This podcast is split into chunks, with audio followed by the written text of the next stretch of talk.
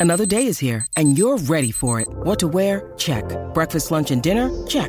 Planning for what's next and how to save for it? That's where Bank of America can help. For your financial to-dos, Bank of America has experts ready to help get you closer to your goals. Get started at one of our local financial centers or 24-7 in our mobile banking app. Find a location near you at bankofamerica.com slash talk to us. What would you like the power to do? Mobile banking requires downloading the app and is only available for select devices. Message and data rates may apply. Bank of America and a member FDIC. If you've got a thirst for knowledge that never quits, Brightside Podcasts are just what you need. Whether you're into recent discoveries, space exploration, true stories, or useful tips for self improvement, psychology, gadgets, or just your day to day routine, there's something for everyone. They say somewhere out there, there's a pen that can work in zero gravity, at extreme temperatures, and even underwater. They say this pen can write on almost any surface, or if you turn it upside down, or when your surroundings are heated up to 570 degrees Fahrenheit. They say NASA spent millions, or probably billions of dollars, and almost a decade to develop such a pen. The problem with ballpoint pens in space is that they don't work in the conditions of weightlessness. The ink can't flow to the ball normally since gravity doesn't affect it. Instead, pressure is created in the ink reservoir and pens start leaking. Some time ago, NASA used pencils, but wooden pencils were considered to be a fire hazard in most spaceships. All because, at that time, the atmosphere inside them was 100% oxygen. The need for a super pen was obvious. But whatever the rumors claim, NASA did not create such a pen, spending a fortune on the research. Its development was sponsored by Paul C. Fisher of the Fisher Pen Company based in Chicago. He spent over $1 million in almost 10 years to make a pressurized ink cartridge. It was supposed to allow space pens to function in zero gravity and other extreme conditions. Eventually, they got a pen that could write at a temperature of minus 30 to 250 degrees Fahrenheit, which is really impressive, isn't it? The pen was patented in 1966, and one year later, after conducting several thorough tests, NASA started to provide Apollo astronauts with such pens. Interestingly, the rumors about NASA spending an insane amount of money on the development of space pens have been circulating for decades. They have been debunked many times, but they appear again and again. Many sci fi movies can make you believe that everything happening in space is accompanied by some kind of a sound effect, which is a totally false misconception. In space, no one will hear you scream. You know why? There's no air in space. It's an almost perfect vacuum. When you need mealtime inspiration, it's worth shopping Kroger, where you'll find over 30,000 mouthwatering choices that excite your inner foodie. And no matter what tasty choice you make, you'll enjoy our everyday low prices, plus extra ways to save, like digital coupons worth over $600 each week. You can also save up to $1 off per gallon at the pump with fuel points. More savings and more inspiring flavors make shopping Kroger worth it every time. Kroger, fresh for everyone. Fuel restrictions apply. And sound waves don't travel through a vacuum. They can't reach your eardrums and make them vibrate, sending signals to your brain. But it's a good thing, especially for astronauts on spacewalks. If not for the quietness of space, they would be constantly overwhelmed by the noise of solar storms. Here's another one all comets have beautiful long tails. It's nothing but a popular misconception. In reality, comets are very difficult space bodies to spot. They usually spend large amounts of time far away from stars. There, in the darkness of space, they remain rather inactive and completely frozen. Comets only get tails once they come close to a star. That's when they start warming up.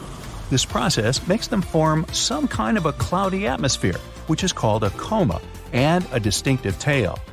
The tail always points away from the star that influences the comet, it happens because the tail gets blown in the opposite direction by solar radiation and solar winds. That's why the tail can often be in front of the comet, not trailing after it. Now, let's look at a light year. This very notion makes us believe we speak about time here. But in reality, light years measure distance.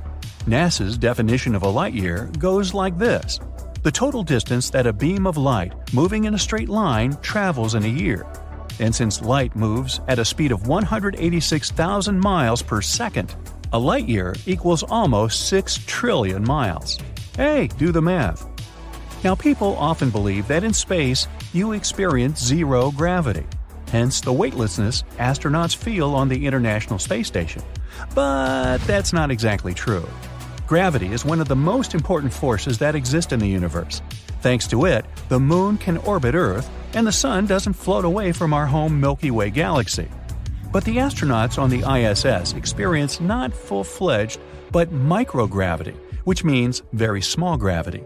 The gravity on the space station is only 10% weaker than the gravity on Earth's surface, but astronauts are constantly in free fall. The spacecraft, the people inside, and all the objects aboard keep falling forward, not down, but around our planet, following a specific orbit. And since they're all falling together, the crew and the stuff inside seem to be floating. That's why astronauts can move things as heavy as hundreds of pounds with their fingertips. And even though microgravity is often called zero gravity, they're very different things. Now, it may seem as if the sun is always on fire, at least that's what it looks like in pictures. But in reality, our star is a giant ball of gas. Hey, I can relate.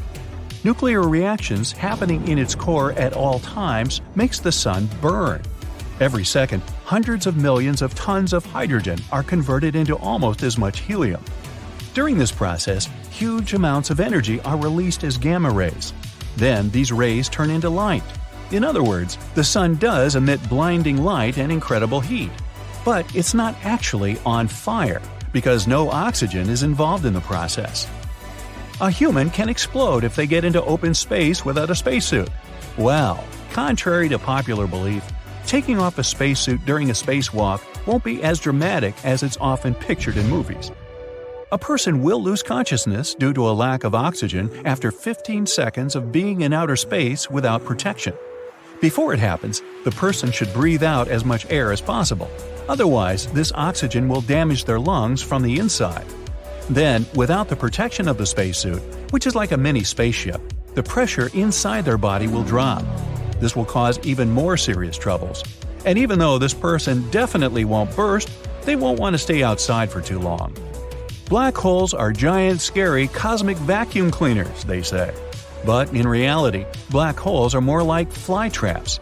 They don't look for things to munch on. Instead, they sit out there quite passively. Only when a star comes too close does a black hole spring into action.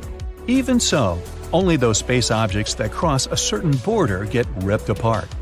If the Sun were suddenly replaced with a black hole, Earth's orbit wouldn't change. At the same time, Earth's temperature would be different, there would be no solar wind, and no magnetic storms created by the Sun would affect our planet. And let's say the black hole that replaced the Sun had the same mass as our star. Then, according to the law of physics, Earth would have to come very close to get pulled into this black hole. Now, the dark side of the moon myth was debunked more than 50 years ago. And still, not everyone knows that this dark side is simply part of the Earth's natural satellite that faces away from our planet. By no means is it darker than any other region of the Moon, and sunlight falls equally on all sides of the satellite. It only seems dark because we never see this side of the Moon from Earth, all because of the phenomenon known as tidal locking. Over billions of years, ooh, let me say that again, billions of years, the gravitational connection between our planet and its natural satellite has changed their orbits. The speed at which they move has also become different. And since Earth is way bigger than the Moon, the satellite's rotation was gradually slowing down. Until at one point, it reached the point of balance. And now, it takes the Moon the same time to make a full rotation around its axis and to fully orbit around Earth. Now, you might have heard people referring to Venus as Earth's twin. It's true that both these planets are of almost the same size. They have similar mass and composition, the surface gravity on Venus is 91% of that on Earth. So, if your weight was 100 pounds on our planet, on Venus you'd weigh 91 pounds. And still, calling these planets twins is a step too far. The atmosphere on Venus is 100 times thicker than that on Earth. Plus, its surface temperatures are insanely high, up to 850 degrees Fahrenheit. That's hot enough to melt lead or burn up your pizza. Venus has no water oceans or any life forms. It also rotates backward compared to all other planets of the solar system, including Earth. By the way, another myth claims that Mercury is the hottest planet in the solar system. After all, it's the closest planet to the Sun, but Venus is actually hotter. Asteroids strike Earth much more often than people tend to believe. But most of these collisions aren't history changing extinction events. Most of them go completely unnoticed. Most asteroids that approach our planet are qualified as small, near Earth objects. They usually burn up in Earth's atmosphere before they even have a chance to wipe out life off the surface of the planet. Not that they're big enough to do that. And still, around 40 to 80 tons of space debris fall on Earth every year. Most of this debris is tiny asteroids, also called bolides. They're usually no larger than 65 feet in diameter. Um, that's small? Yeah, says so right here. Okay.